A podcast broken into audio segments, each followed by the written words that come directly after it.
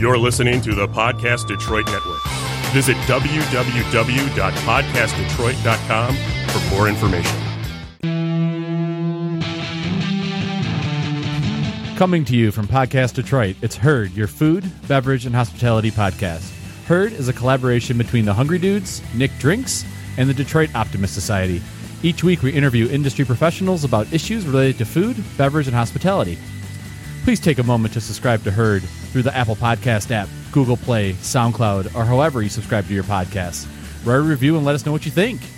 For additional content, including awesome videos and photos, visit herdpodcast.com, like Herd Podcast on Facebook, and follow at Herd Podcast on Instagram. We appreciate your support and hope you enjoy this week's episode of Herd.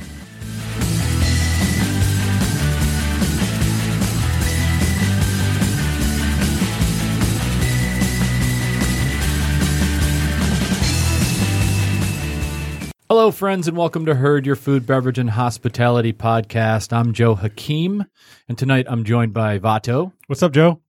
Not a lot, Vato. How are you? Good. How you doing, buddy? Good. Nick? A little bit of La, La Croix. little bit of uh, cockroach insect- insecticide. It's in there, right? I, I, I read that. It's that's a lie. That's It's a, a lie. bold faced lie. That was fake news. It's yeah. It's I mean it's a Wasn't it- natural flavoring. I think uh, Travis did a pretty good. Fritz from uh, Old Nation uh, did a pretty good explanation of what all these things are. was that um, USA Today? Is that fake I news? don't, I don't know. yeah, it was totally USA Today. We Yeah. talked about it on the TV show. Yeah, well, Yeah. Uh, and our special guest, Chef Doran Brooks of the soon to be, oh, well, soon, early 2019 to be open uh, White Wolf Japanese Patisserie in uh, Clawson, right? Clawson. Yes, Yes. Clawson, 12 mile next to, ne- right near Noble Fish. 14 mile, uh, Or right next door mile, to 14 miles. Sorry. Noble Always- Fish, yes. this is the Noble Fish. fanciest this place has ever looked. Yes. I mean, we have two of the most beautiful. Is that a cheesecake? That's a It's a cheesecake. cheesecake. and then like a wedding cake. Uh, yes. I mean, this is crazy. So okay, let's talk about these desserts before before we go into the week's news. Let's Okay. go. Let's talk about these uh, beautiful desserts that are in front of us. Um, Yeah. because we're gonna dig into them soon. They won't be so beautiful once we dig into them. uh, so Doran, what's what do you have uh, with with you? okay, so the big uh, wedding cake ish one is a Japanese strawberry shortcake. It's like a French style chiffon, uh, kind of like a Japanese like version of it though, Mhm. which is a really light, airy, not very sweet. Uh, fresh strawberries and whipped cream with a bunch of fruit on top. This is a very traditional Japanese dessert. Uh, it's very old school. Pretty much every Japanese place you go into will have like a version of this. Okay. Uh, this is a vanilla bean cheesecake with a shortbread crust and a cranberry ginger orange compote on top. It's a kind of a fall version of the cheesecake I've done. Um, it's one of my old school recipes that I've done for years and years and years, and I've done it on every place I've ever worked. Uh, it's really popular. It's kind of more an American, but I've taken like all the different techniques from working in the different places and kind of tweaked it to make it the way that it is. It's not too heavy. It's not too rich.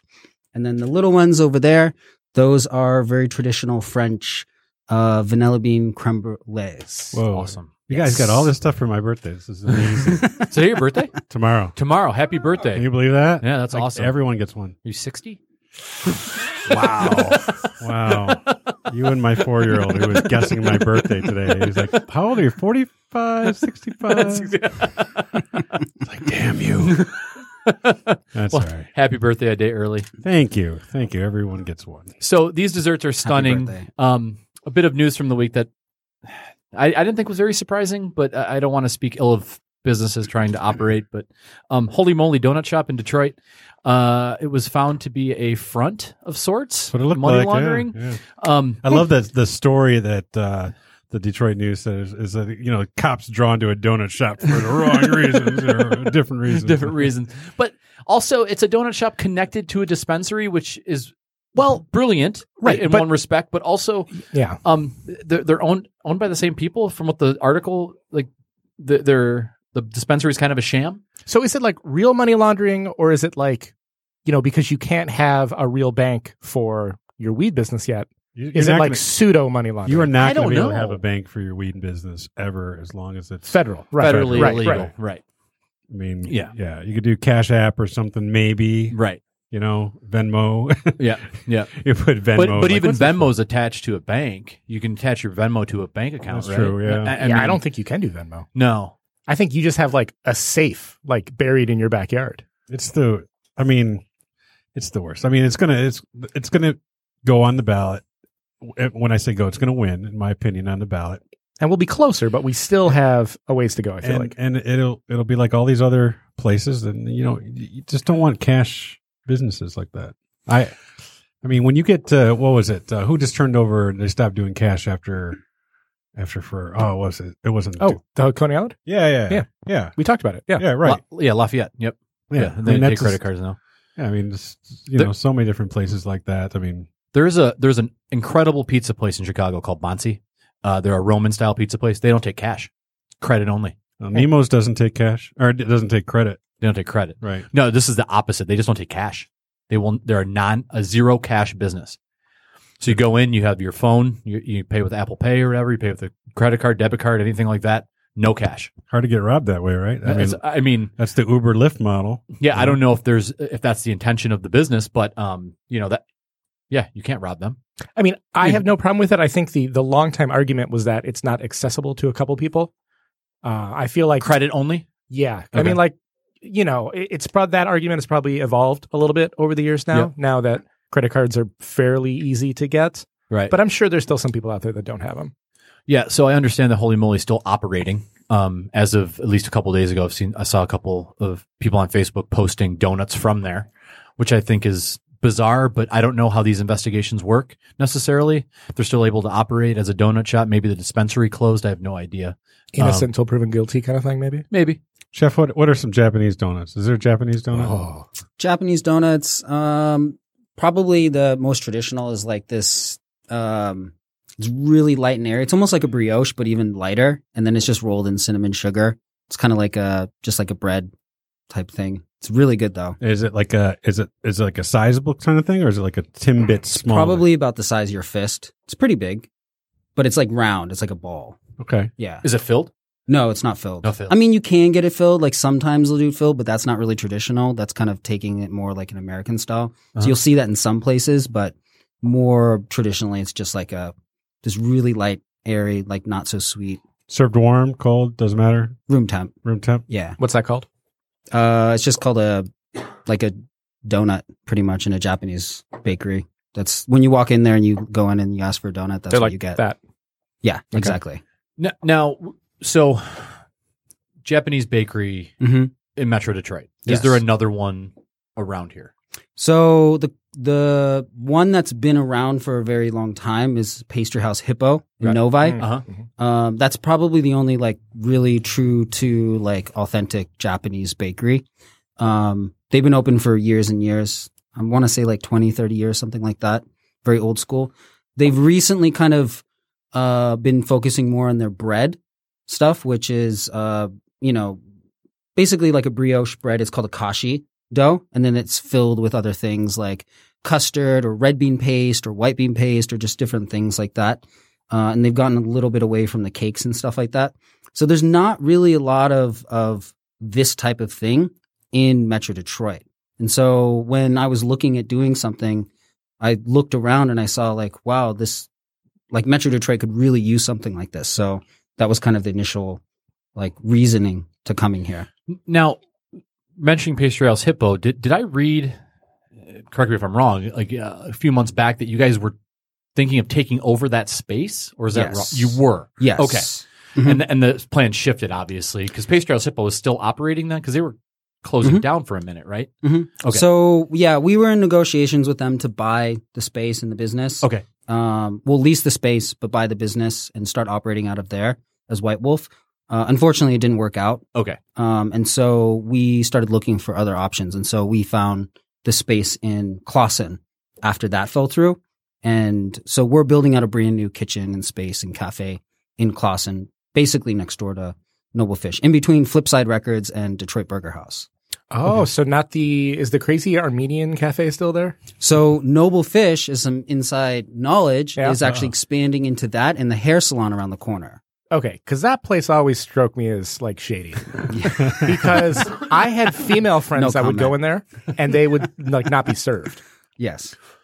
I don't Um, know. I don't know if you've ever heard that before, but yeah. I, I've never heard that, but I remember back to my days when I used to work for Macomb County that uh, there were a couple of those shops, uh, like uh, Eastern European coffee shops there. And if I had to walk in at, at any given moment, I would be given death stares. Like, do not, you're not allowed in here. Um, I don't know why. Hmm. I would walk in, feel uncomfortable, and walk out. Yeah. Every I- I time I've walked in there, there's like every single person in there, they're smoking cigarettes and there's only dudes in there.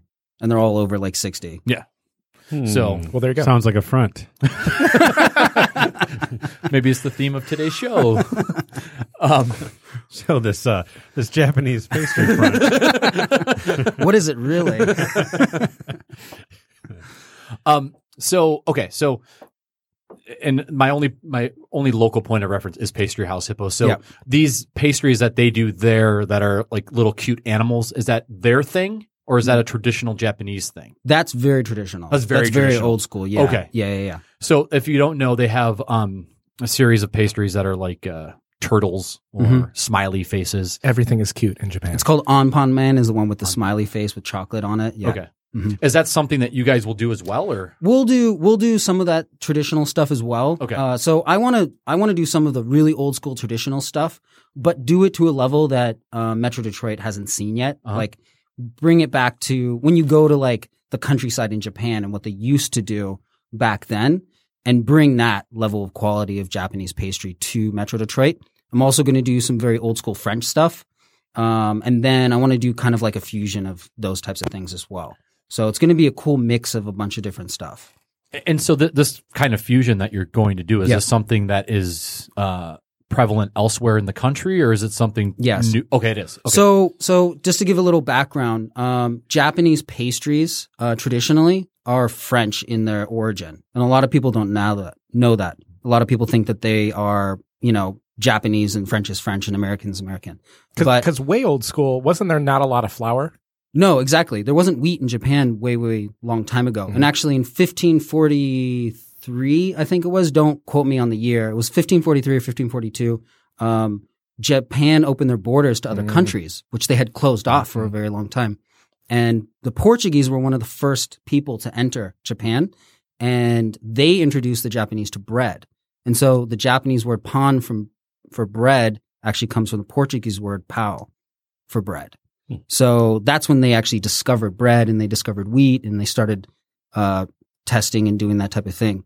So a lot of, of the traditional pastries and, and desserts and things like that are actually from other countries. So it's really cool.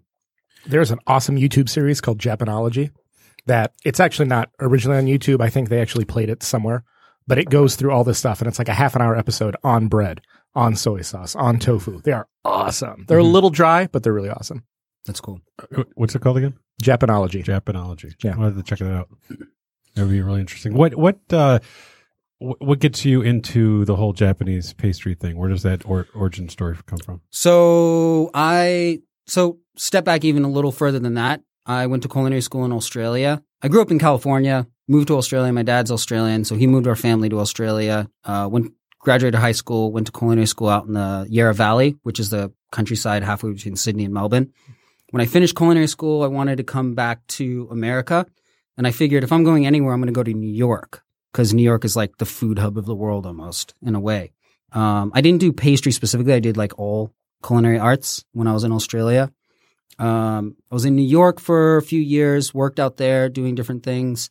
And then I ended up uh, landing a gig at Morimoto in New York City, um, which, if people don't know, he's the Iron Chef, uh, the Japanese Iron Chef, Morimoto, and his flagship store is in downtown New York City in Chelsea Market.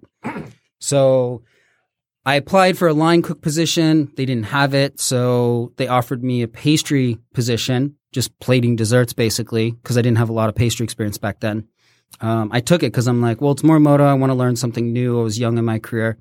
Uh, got the gig, started working. Within three months, um, the executive pastry chef promoted me to the production manager of the pastry shop. So I was in charge of making all the pastries for his restaurant Nice. in New York City. So that got me really interested in uh, Japanese pastries, Japanese food in general. So when I left that gig, I actually went and worked in Japan for two months in Fukuoka um, learning how to make udon and soba by Mm. hand, which was really, really cool experience. And you can't do it legally here in the United States, but what we used to do is we used to take the dough, mix it by hand, and then we'd wrap it in this loin cloth and we'd put it on the floor and we put on these loincloth socks and we'd actually walk on it to knead it. So that's how we used to knead it because you needed your body weight because the dough, the udon was so stiff, you wouldn't be able to knead it otherwise. Joe's So- been working out though. I think I think he I think he It's might true. It's be true. able to. So, So there's not a way. So I feel like you can crush grapes with your feet. yep. So maybe we're not that far off. I mean, you. I mean, I'm sure there's ways to do it. Like if you had the right like protection between your feet and the dough, like I'm sure you could get away with it. But um, yeah, I mean, it was Hmm. really cool doing that in Japan because that's just this shop had done it for about 80 years and it was passed down to Sure. from like father to son to father to son. So, but that got me really excited about Japanese food in general. And then from there, I've kind of you know come back to it and gone away from it, and now I'm back in it again. So. How, how do you add it up in Michigan? Um, Michigan is so. I was uh, approached by the company that owns uh, Noble Fish, owns One World Market, uh, True World Group, and they asked me if I was interested in doing a bakery project with them. So they didn't have a lot of idea of what they want to do. They just kind of wanted to do a bakery in general. They wanted to do Japanese bakery. Um, so I came came on board to talk with them and figure out what we were going to do. So that was about two years ago, and um, now we are in this stage where you know all the hard work, all the research, all of the effort that we've done over the the past two years to really figure out what type of business we want to do. We kind of approached other markets as well here and there, but we ultimately decided that Metro Detroit was the place we wanted to be because it has a really awesome food scene. It's not flooded like Chicago, San Francisco, LA, or like New York. Um, there's a lot of things happening here. And, you know, Detroit, as people that aren't from Detroit know, has like a really bad rap. Everyone goes like, oh, Detroit, it's like the hellhole or whatever it is. I came here not knowing what to expect, being from California and never having been here before and thinking that it was like that because that's all you hear and was like really surprised by how cool it was, all the new restaurants that are coming into Metro Detroit, all the cool things that are happening. It was just like I fell in love and so um I actually bought a house recently out here cuz I'm like I'm I'm going to stay here for the long haul. So, yeah, Nice. it's great. So, is there a particular learning curve that you have to teach people when they see they walk into your your to White Wolf? Are they going to be easily? Are pastries going to be easily recognizable? Or are people going to have to be walked through um, what's in front of them? So I want everything to be very recognizable, but also interesting. So let's take something that's very approachable, say a cheesecake, right? But um, let's do something really interesting to it. Like let's do like a matcha flavor to it, or let's do uh, a ginger flavor to it, right? That maybe you wouldn't have had with a cheesecake in the past. So I like taking uh, foods that are very recognizable, very approachable, and throwing at least one thing in there that's a little different to teach someone about food or teach someone about something that they wouldn't be like uh, courageous enough outside of that to try. I, I think that's the case with this cheesecake. I mean, the way you mentioned, it, I can tell it's a cheesecake right off the bat. But then you're talking about some of the different flavors around that. Mhm. Um, you know, Well, there's Greek yogurt in it. There's uh, cranberries. There's ginger. There's orange. Um, uh, vanilla beans. I didn't use vanilla extract at all in it. Um, so it's not like how you would really approach a cheesecake traditionally, but I guarantee you it's it's well, I'm not going to say anything. I'm going to wait for you guys to try it. Maybe it sucks. I don't know. Um, but But the other thing, the other thing to, to keep in mind is that that cheesecake is not a Japanese cheesecake. no. So Japanese cheesecake is some uh, totally different um, Yes. animals Yes. or Mhm. cake. Um, what is Japanese cheesecake? So Japanese cheesecake is uh kind of a whipped cheesecake. So it's very light. It's very airy. Um, it's almost like a like a souffle in a way, like a fallen souffle. So something that kind of rises up when it's baking, and then it falls, and then it's served room temp. So Yeah, so that that's something that um, th- that's prevalent even outside of uh, Japanese bakeries at this Yes, point, right? yes. Japanese cheesecake is kind of like it's become a thing. Almost. Yeah, there's some Eastern European bakeries that you'll go to and you'll see kind of like a souffle cheesecake, and that comes from like uh like Japan traditionally, and then just like Japan took a lot of the traditional French and, and Eastern European recipes and tweak them for their country. There's been like that trade back to to Eastern Europe as well in that way. So, are you familiar with the um the, these kind of animal shaped pastries that we discussed earlier? Are you, f- Mm-hmm. Yep. So, are you familiar with like the history of these pastries? Like, why are they animal shaped? You know? I mean, it, it's I don't know the exact like where it came from, but if I had to make a, a an educated guess, I would say that if you look at Japan, there's a lot of the the culture is surrounded around anime and cartoons and this type of thing. So a lot of uh, the pastries kind of reflect that. And if you look at even the cookies and the, and the candy and stuff like that, it's all very decorated. It's all very cutesy and and this type of thing. So that, that that's kind of where I would say it came from, um, without actually knowing per Uh-huh. se. Yeah. And, and so this um this bakery will there be savory items as well? Yes. Okay, and walk walk us through what that's going to look like. So it's going to be a very limited savory menu. We're going to do some uh like old school tartine sandwiches. So think like shaved prosciutto with like tomatoes and arugula with a little olive oil, maybe some burrata. Uh, we're going to do some sandwich. I mean some uh, salads, um, like a Caesar salad and like a chef salad, things like this. and and these are things that if you were like to go to a bakery in Japan, they would be there as well, or no? There'll be some versions of this. Um, so something that would be Japanese that we'll have is called a katsu sandwich. It's a pork cutlet that's been pounded down. It's been breaded. It's been deep fried, and then it goes in between two pieces of uh, uh, which is like a traditional Japanese white bread with a little bit of egg, a little bit of sugar and milk in it. Um, and then there's a little bit of teriyaki, like sweet sauce on it as well, um, on the katsu sandwich. So that's a very traditional thing. So we'll have some stuff like that. Any uh, noodles? Um, I've Got- been You debating got me on this udon thing. now, the like the you yakisoba. Um, I will put it on the menu, but we'll see how it does because uh, from what I've seen, there's been places where it does really well, and then there's places where it doesn't do very well. We're actually going to open um, like a, a satellite store in Novi later next year. Um, What do we got down there? We got uh, Kyoto. Where in Novi? No, in Clawson. Down. Well, it's not Clawson, but it's down the street, right? Fourteen and Crooks ish, right? We got Kyoto down there. That's got they got udon Yeah. there. I think. Yep. Right. Noodletopia. That's not Japanese though. No, Notobi's on John R. Right. And what else we got? We got. I'm just thinking Well, about th- it. these these kind of hand pulled noodle places are like Yep. taking off right now. So Yeah. there's Noodletopia. There's um uh, there's a place in Farmington now. There's another place, uh, Kung Fu Noodle House on uh, both those are in Madison. Noodletopia and Kung Fu Noodle House are both in Madison Heights. Um, you can get Right. you can get noodles in a lot of No. I know, but that that corner there at uh, in Clawson's a fun corner. Da- too. You got right Danang's there. yeah, the Yep. Right there. Mhm. Uh, you got a lot of a lot of uh, activity going on in that. yeah, the- Clawson's has a lot of stuff going on, which is exciting to be a part of. Yeah, that Indian place, that vegetarian place. chutneys. Oh, Yeah. I've now eaten there a couple times. I'm like that. That's addictive. Yeah, That's where my you know my son goes to school in Clawson, right there. Oh, he Span- does? Spanish for toddlers. The Spanish uh, uh, Montessori school okay. is right uh, down the street. Uh, yeah, a lot of a lot of stuff going on in that little little uh, you know area of the world right there. At Clawson's not not a huge area, but it's packs a punch. Well, I mean, I think Detroit is kind of getting a little full, and and you know, it's kind of coming up. Royal Oak is getting a little pricey to open businesses, and so just kind of makes sense to to go to Clawson next because it's right there. Royal Oak's shooting itself in the foot right now. I feel like. Yeah, it is. Like we we vetted a space in in Royal Oak, um, and the landlord just wanted way too much money, and we were just like, uh, it's not going to work. I'm sorry, because it's just it, it's not going to work. And I think that's the problem Detroit's going to start having is I bet a lot of people are squatting on some prime real estate and they're probably asking for high prices. Mm-hmm. And I feel like there's going to be a, a lull and then they're going to start bringing some of those prices down. They have been for a long time though. Yeah. I mean that's nothing. Ferndale's also doing that as well. Like the the price of real estate for commercial real estate in downtown Ferndale is like outrageous at the moment. So, you, Nick, you, you mentioned a story about Royal Oak that we can touch on briefly since we're talking Mm. about it uh, re- regarding food trucks. Yeah. What is it?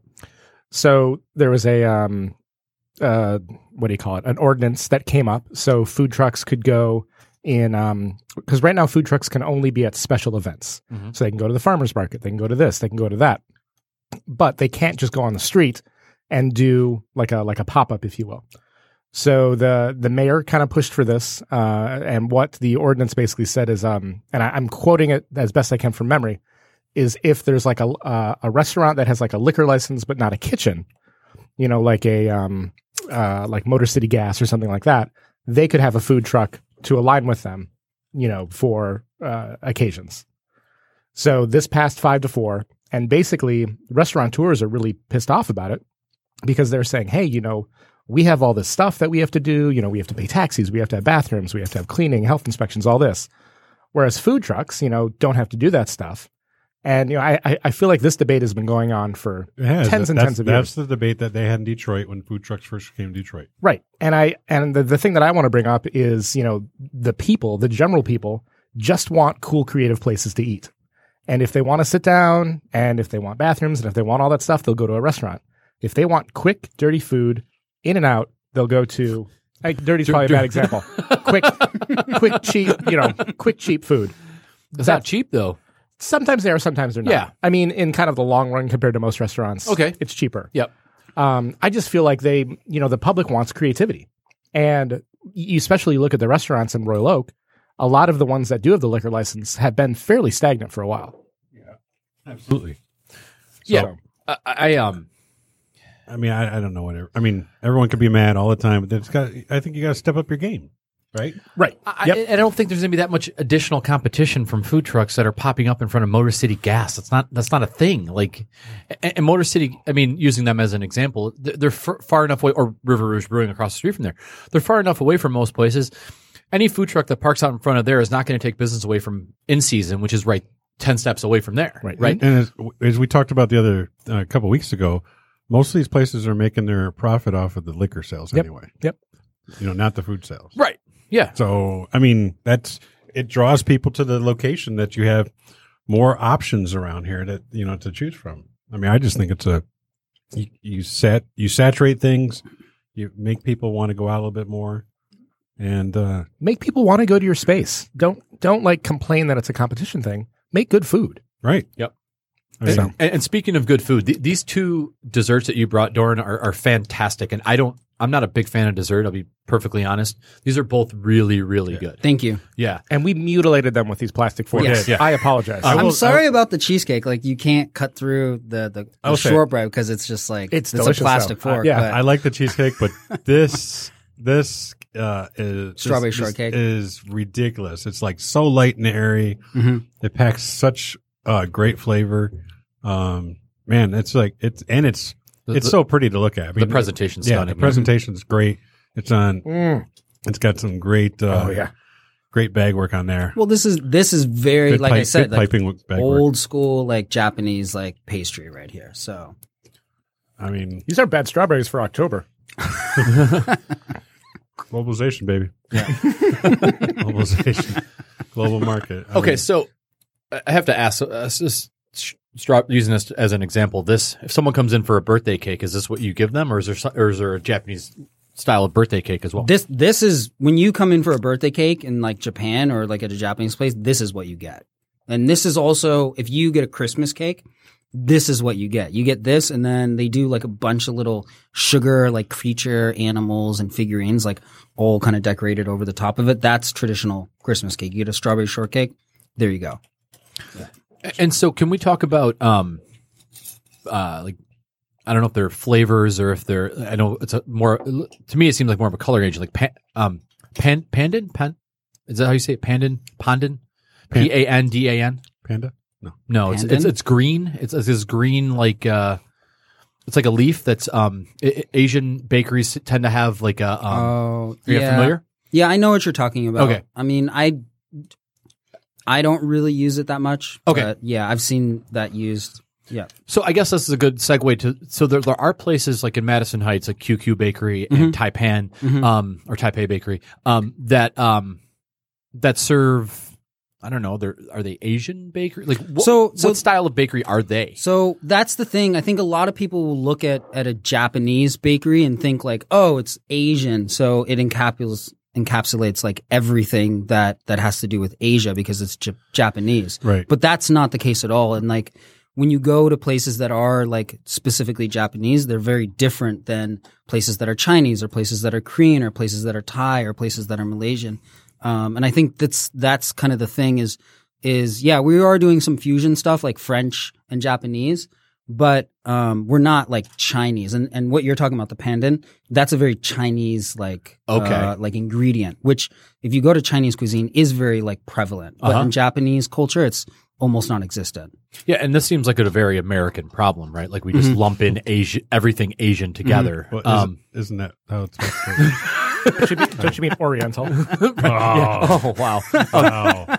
but but but I mean, like you, you know, like here I am lumping in uh pandan with this, you know, just because I don't know any better. No, but that's, I mean, y- you think Asian culture, Southeast Asian culture, food, you know, it, it does, there does seem to be some type of crossover because you can cross over udon into other Yeah, yeah. things. Yep. You can cross over, you know, different rice noodles into other things. And but they were brought from China sometimes. So like some of these ingredients were brought from China to Japan, hence the crossover. So uh, speaking of ingredients, so you had said you had talked about how flour is brought. What would be uh, there's some traditional uh, Japanese fruits that would be into your pastries, or is that part of globalization? And it's like okay, That you know, Yeah, that's kind of uh, a little bit of globalization. I think like a lot of the citrus is is Japanese. Um, probably the most like true to Japan citrus is something called yuzu. I don't know Yeah. if you guys have had yuzu, but yeah. Um, but yuzu is is you know kind of like a tart, um, like lemony almost thing, and that's a very old school like uh, Japanese thing to use in pastries and and like food in general. Actually, it's even used in savory food a lot. So that what I'd I'd say is one of the more like um, old school Japanese like fruits. Um, one thing that's gained a lot of popularity over the years in Japan and become like kind of like the god of fruits in Japan is uh, cantaloupe. And there's cantaloupes that, um, like when we I was working at Morimoto when he would do like the special omakases, which is the chef tasting dinners. If people came in, like you, you could come into Morimoto and you go like, "Hey, I want a reservation for next month, and I want to pay like twelve hundred dollars a head for like a dinner and they would cater a meal to however much you paid for for that mm. dinner. Wow. So if you paid enough, like Morimoto would actually buy like these cantaloupes from Japan. And the the the thing about them, they're kind of like hand selected, hand grown like artisan cantaloupes. Um, and it's kind of like wagyu beef in Japan, where it's like the the god of of you know beef that's the god of cantaloupes, and they're like three four hundred dollars per cantaloupe. No. Wow. Yes. Yeah, Why, they're yes. like individually packaged in like foam and like little netting. Yeah, they're they're like they're like there's farms that'll grow like maybe a couple dozen and that's it for the whole season. But but and they're like the perfect cantaloupes. wh- but why? Like, I mean, that's quanti- quantify. Like how can you? Have you tasted that cantaloupe? yes. Like what is that? Explain how much more cantaloupe it is than a regular cantaloupe. Twenty percent. like like eighteen point three percent more cantaloupe than a, than a really good cantaloupe. But, but I mean, like, for, n- I mean, not not to you know making light of it, but it's like, how do you But- justify? I think it's like any other ingredient. It's like wagyu. Would you pay you know a hundred bucks an ounce for wagyu? there's a difference But I- between wagyu and I don't think so. and no, you I know, feel like I- any I ingredient. think- conventional uh, beef that's you know raised on antibiotics and blah blah blah. And you can look at wagyu and you can see the marbling and you can go you back You can make and a GMO cantaloupe. You can do all that same nonsense. I feel like you can take any ingredient, elevate it to this extreme level, and there's a market for it. and and that's but see that's how like like Japanese and also some other places in the world. I wouldn't say just Japan, but the Japanese have kind of taken it almost to like like an extreme is taking one thing and making it like the best of that thing that you can possibly have in your entire life. It's like if you eat this cantaloupe, it's going to be the best cantaloupe you're ever going to have in your entire life. Or if you eat this piece of wagyu beef, it's going to be the best piece of beef that you've ever had in your entire life. And that's that's kind of the point and that's the goal I- I- of of like appreciation towards like ingredients in Japan. I can say maybe I, I would probably tend to agree with you if it was you're tasting fresh and fresh, right? Mhm. But the minute you take wagyu and turn it into a cheeseburger, it's right. It's not the same thing. So if you're taking cantaloupe and you're cooking it into something else, Mhm. at Well, it's like point- taking a three hundred dollar cantaloupe and putting it into a smoothie with like bananas and blueberries and granola Right, it and doesn't- yogurt. It's yeah. it's pointless. Like Exactly, you're you're that's- ruining yeah. it. It's meant to be enjoyed just by itself. Like that's that's the height of that thing is Yeah. it's meant to be enjoyed just as it is, only as it is without anything interfering with it. So, so at Morimoto, would it it's just be served as a slice of cantaloupe? Is Yes. that okay? Yeah, it, it wouldn't be. I mean, sometimes it would be served with like maybe a piece of like uh, sashimi, Okay. um, but that would be it. Like so, instead of the rice, like there'd be a piece of raw fish over it. This has been one of the like most hungriest episodes I think we've done in a long time. Well, we also have the most beautiful food in front I of got us the too. beautiful food. Yeah. I'm in a sugar coma right now. I got- did a whole mace, mini mason jar. Of Do you guys creme dig brulee. into those creme brulees? Oh, Yeah, it's, we it's already annihilated gone. them. Yeah. The- the I won't tell you how much fat and calories are in those. Do you know? fat is fine. Oh. I, hey, you're talking to a guy that believes in fat. It's just it's just heavy cream, sugar, and egg yolks. Yeah. There's, hey, there's nothing wrong with that. no, that's that's how it's supposed to be, You're right? right. Oh, 100%. I mean, this is dessert's supposed to be.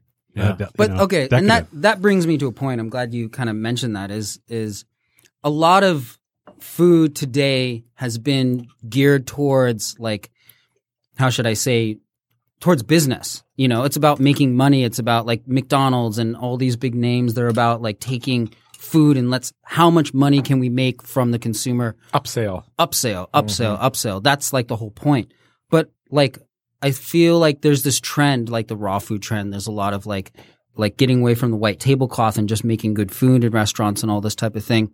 Is there's this trend towards just making good food for people because and and desserts. That's what they were about. It's a luxury item. It was about just making food for people to enjoy and to like community and to like collaborate together and to just you know be together as like a family and like that's one of the things that I really believe in that food does. It's one of the only things in the entire universe that actually transcends like language, it transcends religion, it mm-hmm. transcends culture, it transcends everything. Like you can share if you make food for someone else, it's one of the most like like intimate ways of bringing people together. And I really believe that. And that's kind of at the core, like the unspoken, unseen like thing behind White Wolf and what I'm trying to do is to to create that energy behind all the food that I do is to to make it bring people together and to like you know stop all this like bullshit that's happening in the world. And I, and I, my fear is that if we keep desserts as this upsale uh, opportunity for restaurants, we're going to um, basically handcuff all these pastry chefs Yes. because they're going to say, okay, this can only cost six dollars. Mm-hmm. So therefore, how do you make a dessert that costs that? And if you're like one of these dishes, I don't know if you can sell these for six dollars or less a serving. Well, that's that's the whole point. Is like I've come from a long line of working at very expensive places. Like I work for the Four Seasons, I work for Pixar, I work for um, you know, like I said, Morimoto, Mandarin Oriental, and these are all places that you know create phenomenal food for their guests. But they don't say you have to be this price for dessert. They say you make an awesome dessert, we'll price it Well, the, Yes. the other, within reason. the other part, Exactly. the other part too is I, I, you, and we talked about this. Oh man, we had talked about this probably in the beginning of our podcast. Uh, is that you can't look at dessert as an afterthought. Dessert has to be part of the course of things. So you have to have. Yes. That was with Ben from Chartreuse. Yeah. but it has to be on the menu. And I feel like that was the other problem is when you have these dessert menus, it's not in your brain when you sit down. So you order all this food and you're like, nah, I'm full. I don't need dessert. Right. And then they, you know they bring out a card, or he's like, "Can I get a dessert menu?" Or like, "Oh, can I get you anything else except for the check?" And it's like, well, yeah, It's an upsell. At yeah. that point, it's an upsell. and it shouldn't be. It should be the next course. Yes. you know, The that final you're, that course. you're Yeah. that you're planning into it. So as we're talking about this and with your proximity to Noble Fish, are you is will you guys be connected to Noble Fish and will it be something that's sold at Noble Fish or is it going to be completely separate businesses? No, so they're separate entities, but we are going to have some of the products that White Wolf creates Yeah. in the Noble Fish In the market or in the market. Okay. Yeah. Okay. Um, and then we'll we'll we're talking about at the moment if we'll put some stuff on the plated menu for for the like the actual dining experience for lunch and dinner. Um, Because they don't do any desserts right now, do they? um, I don't think they really do anything at the moment. But they no. only have like four tables right, Right. now. And they churn. oh yeah. That place is chaos. But with this huge expansion that's happening, that's Right. and that's why I bring this Four up. tables Yep, and yep. a because counter. th- Yeah. they're going to expand to however many additional seats. Yeah, I um, forget the exact number, but yeah, they're Yeah. they're putting quite a few more seats in, which is great for the customer. Right. parking, Yeah. no. Parking's going to be an issue. Well, yeah, Uh, people can yeah. still park down the road, and they'll, you know, I mean, we talked about this a couple weeks ago. Just you go park down the road and walk. Well, but there's those, the, uh, what is it, the hardware store like guards their parking spaces. I don't know if they're still doing That, that. that that's a that's a really heavily policed parking lot. yes, Yes. aggressively. It- it's, yeah, It- it's it's ridiculous. Like if you park you park here, but you park one spot over from where you're supposed to park. Like you're Yeah, I've never heard of a done. hardware store policing the parking lots. Bring them a piece of this uh, strawberry shortcake. Yeah. Ooh. Hey, Okay, you can park here. Like, what's up with that? Like, uh, yeah, you're good. oh man, yeah, that's. Just, um, are you guys sourcing stuff locally? Are you? Uh, So that's the goal is to try to be sustainable and local as possible for like ingredients. Um, you know, for some of the traditional things, we'll get some stuff from Japan. Like Japanese flour is, is really like top tier for making like Japanese, like the strawberry shortcake you see here. Um, but for some of the other things, like all the fruit, um, vegetables, anything that we use, like dairy, we want to use like local, local as much as possible. Um, so for all the businesses that have been helping us, like, uh, promote and, and open White Wolf, the architect, the kitchen designer, the branding company, the packaging design, all of these types of things, like they've all been local businesses here in Metro Detroit. And I've been very adamant about using them because I want to support the local community. nice. And then what about wholesaling? Wholesaling. So we are going to uh, venture into that. So the goal is to open um, once we kind of get the Clawson location stable. Then we're going to start looking into the wholesaling market and to see what that is. Um, our location in Clawson, we're only going to be able to sell like within the state of Michigan, uh, wholesaling, and then from there we want to sell across state lines to other places. But what we're going to do is we're actually going to. The goal is to be um, the best quote unquote Japanese bakery in the United States. So wow. we actually are not going to stop at one. We want to open as many as we can. So we're going to see how this one goes. If it does really well, we're going to open the second one, third, fourth, and however many it goes. And then we're also going to tap into that wholesale market as well eventually. Not right off the bat, but yes, What eventually. so if you're wholesaling, and I don't even know if you can wholesale something like this strawberry shortcake. Mhm. what is the shelf life on something like this?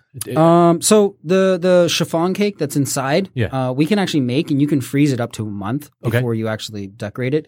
Because this is just fresh whipped cream, you probably have a shelf life of two days, Right. And that's it. Like once it's made like this, like it's it, that's it. It's kind of timed out. Yeah, because I feel like wholesaling would be you might want to wholesale something like this then, right? Like No, I mean wholesaling. You're going to be doing more things like bread doughs. Like you can do parbake breads, and you can like uh, have them where whoever you're selling them to can finish baking them so that they're fresh and warm.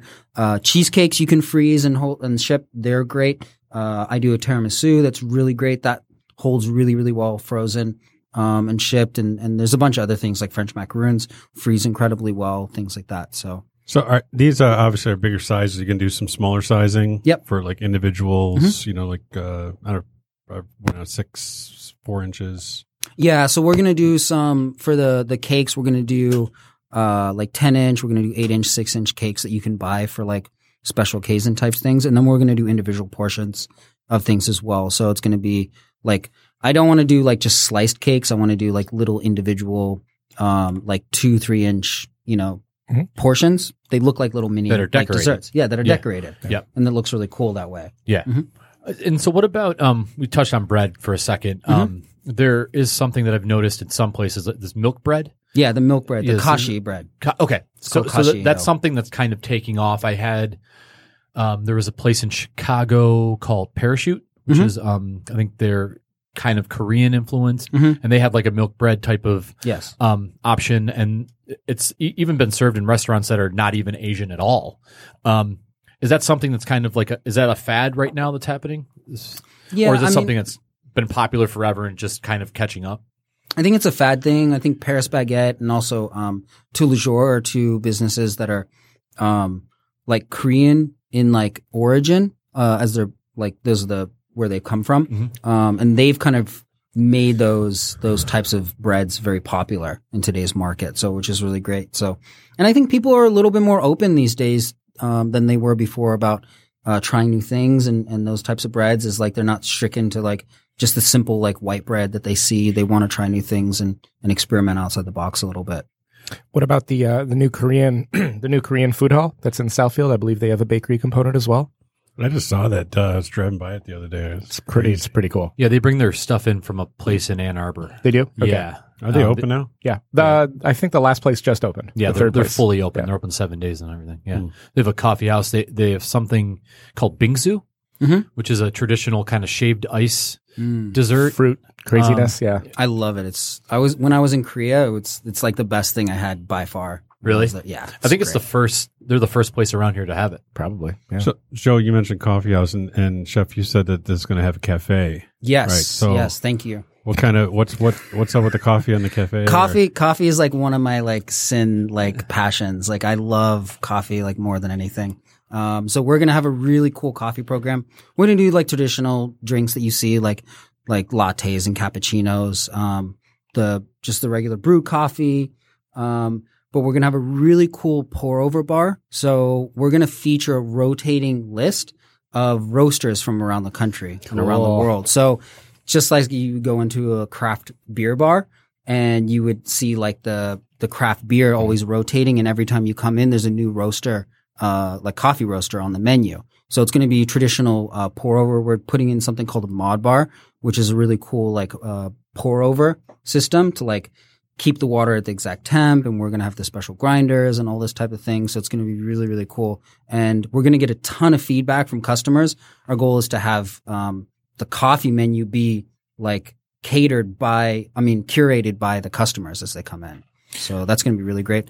Lo- logically, like I think that's the next step, right? Like right, you have the- you have Starbucks, obviously, and then you have these local micro roasters like uh, White Pine or Hazano, Mhm. and they serve their own coffee. Mhm. And now you're kind of curating all of these coffees because most coffee programs I've noticed are one roaster. Yes. That's changing. So you look at like um uh what is the one in Birmingham? Is that com Commonwealth. Commonwealth? Yep. they'll do like three or four, but they'll tend to do like one for espresso. Mhm. So uh, they're still Three or four limited. roasters or three or four beans. oh, Yeah, so this is what I'm getting at Oh, because interesting. Commonwealth roast, roast Exactly. their own beans. I think, right? Mhm. I think Commonwealth they roast their own. So you're saying different providers. I'm saying so. Yes. You, Okay. So Got you know, um, So we'll, White we'll- Wolf would have like Commonwealth, White Pine, Hazano. I mean, that's all local, but Great Lakes, Great Bruce. Lakes. We'll do, then we'll branch out and we'll do like Sweet Bloom from Colorado. We'll do Ritual and Four Barrel from San Francisco. We'll do stuff from New York. We'll do stuff from other countries as well. Like whoever we find that that's a new coffee roaster. And, and I don't want to just do stuff that's like really uber famous in the roasting world, but stuff that's like new and cutting edge and like these new kind of intimate, like small new wave, like coffee roasters. And they're, they're really like trying to make an impact. And it's like, let's feature them. Let's do that because they're really trying hard and they're going to do a really good job with their, their roasting coffee because they're trying really hard. So, and let's support them. Why not? and so then the next step, my thought would be the next step would be pairing. Yes. So you have coffee pairing with a dessert. Is that is Mhm. that something that's on your mind as well? Yeah, that is something that's on my mind. Like we can feature like this new coffee that we just got in today was going to go really well with this like um, strawberry shortcake that we have here. It's going to go really well with the the Swiss matcha roll that we just like put on the menu or, or this type of thing, and we'll kind of curate that. Or maybe we'll get a coffee and we'll think like, oh, it's an inspiration for a new dessert that we get in, or maybe. And there's also a lot of like uh, desserts that I use coffee in, so we can actually cater like you can drink the cup of coffee pour over or have an espresso shot of it with the dessert that that coffee is in as well. So you can get really creative with it. And is this something that you see in Japan, like this I, this kind of coffee bar idea, or is it something that just came So up? with- coffee is huge in Japan right now. Um, probably one of the biggest coffee roasters in Japan is Blue Bottle, which is actually from Oakland, California, which is where I was born and raised. Okay. Little history. uh, plug for Oakland. um, but yeah, Blue Bottle coffee is is what has really taken off in Japan. Uh, for some reason, I don't really know why. Um, but but that's like the big big thing in Japan right now. and, and you know, eh, maybe I'm wrong about this culturally, but isn't tea the thing usually? yeah, I was just about to ask about tea. Yeah. Yeah, and so that that's kind of the interesting thing is tr- tea is definitely the thing, and so um, matcha is a very traditional thing. We are going to do a lot of matcha things. We're going to Uh-huh. do like a little matcha tea ceremony type thing, uh, some some cool things like that. I actually saw at the food show in Chicago, someone was doing a cold uh, ceremony grade matcha, like little ceremony thing with the whisk and everything, but it Uh-huh. was served cold. So the, the matcha never touched heat at all, which was, Hmm. it was really, really good though. I'd never Hmm. seen it done like that. But there was some, but there's some really cool things you can do. So, I mean, just as like the most simple way of explaining it, I want to take like all these traditional things and give people like a taste of that, but also like there's so many different like variations of that as well. And let's explore like what what that is and like take some of these really old school like uh things. And so we're gonna have a really cool tea menu, we're gonna have a really cool matcha menu, really cool coffee menu, pastries, breads, and then like the salad sandwiches for a little bit of savory. I don't want to alienate like Noble Fish next door, so that's why we're not going to do a strong like you know savory menu, just like a little supplement. But um, because we want to push people. If you want lunch or dinner, go to Noble Fish and then come and hang out. Yeah, here come back afterwards and have Yeah. some. Uh, Exactly. Desserts. Yes, exactly. Have a cup of coffee. yeah. Okay, so this is the like the kind of most infamous like Asian ingredient. I don't know if it's like a infamous ingredient in Japan too. Is durian something that is that something in Japan or is that not in Japan? Um, that's a little bit. That's more like in uh, Southeast India? Asia, like uh, like Thailand and Indonesia, and that that's where it's like really prevalent. Okay, so is there anything infamous like that in Japan that like that you're going to be like pushing the limits with over here? Um, Because yuzu is kind of it, it's it's kind of accessible at this point. Like, yeah, and I'm I would I do want to say matcha, but matcha is like almost overused at this point. You want like a fugu cake or something? Oh, is that that fi- that That's puffer fish, fish, fr- yeah. from from The Simpsons? Yes. Home- What? You remember that fish? You remember that episode? I, I was not He's a gonna- big. Sim- Simpsons Oh, fan. Vato. I was a Family Guy. guy. the the thing that I would like to to bring to people's attention and to teach people about that's really awesome is uh, azuki, which is red bean. Oh yeah. Um, people get really scared when they say, "Oh, it's a bean in my like dessert." I like, love red bean desserts. but but it's it's really great. It's really awesome. I'm gonna do like an Azuki latte drink. Oh, okay. Um, I want to do you know uh, some of the old things like the the red bean bun, the anpan, you Mhm. know, with like filled with the red bean paste. But also let's do some like I do this matcha French macaroon shell filled with like a, a red bean paste or a red bean buttercream that's just phenomenal. It's like every time I've ever done it is I should have brought it for you guys. I'm sorry. It's I Oh, wasn't it's thinking, you. but You You- brought you've outdone yourself. Yeah, this is. Yeah. Ne- so next week's guest is going to be Chef uh, Brooks coming back. Uh, yeah, red bean's one of my favorite um one of my favorite ingredients for desserts. I'm so so on it. yeah, I just I love it. I feel like I've. I've the ones I've had have been packaged and I feel like have been kind of meh. yeah. So I'd like to have some fresh ones because I feel like that will help sell me on. Well, it. yeah. If you if you have it fresh made, it's very different than if it's been packaged and sitting in a plastic Right, bag for like two months. You know. So, but yeah, I mean, and that's that's one of those things. Is like perfect example. If you haven't had it done right, let- if you've had food and you don't like it, it just means you haven't had the version of it that's done properly. Hmm. That's my my belief. yeah, I. I agree on that. Yeah. Absolutely. Yeah, and these, I mean, uh, you're right about the red the, the red beans around here, the red bean filling tastes processed. Yeah. and it might, you know, it might be. Um, okay, so Doran, um, the early 2019 is the goal, right? For Yes. open, and uh, we're at 14 mile Yes. Clawson Mhm. near Noble Fish. Yes. Um, there will be sit down. There'll be areas to sit in White Wolf. Yeah. Oh, and just real quick, Yeah. we're gonna do a really cool open kitchen. So you're gonna actually sit at a butcher block, a butcher block counter behind like a little 18 inch glass wall that extends into the kitchen on the butcher block counter, which is where all the pastries will be made. cool. Oh, that's awesome. Yeah. So there'll be that. There'll be a little bit of front seating right on 14 mile, looking out with an open window right out onto the street. Then there'll be a little like lounge area as well. And we'll have two entrances. We'll have entrance from the back where the parking lot is behind the building and also entrance on 14 mile. Uh, and is there a website yet? Yeah, so whitewolfbakery.com um, and our social media, Facebook, uh, Instagram, and Twitter. It's slash WWJP LLC, which is WW, which is White Wolf JP Japanese Patisserie LLC, because that's, you know, the business. Yep. Um, so WWJP LLC, um, and then hashtag WWJP LLC as well. Awesome. Yep. Doran Brooks, thank you. Until next time, dine well, friends.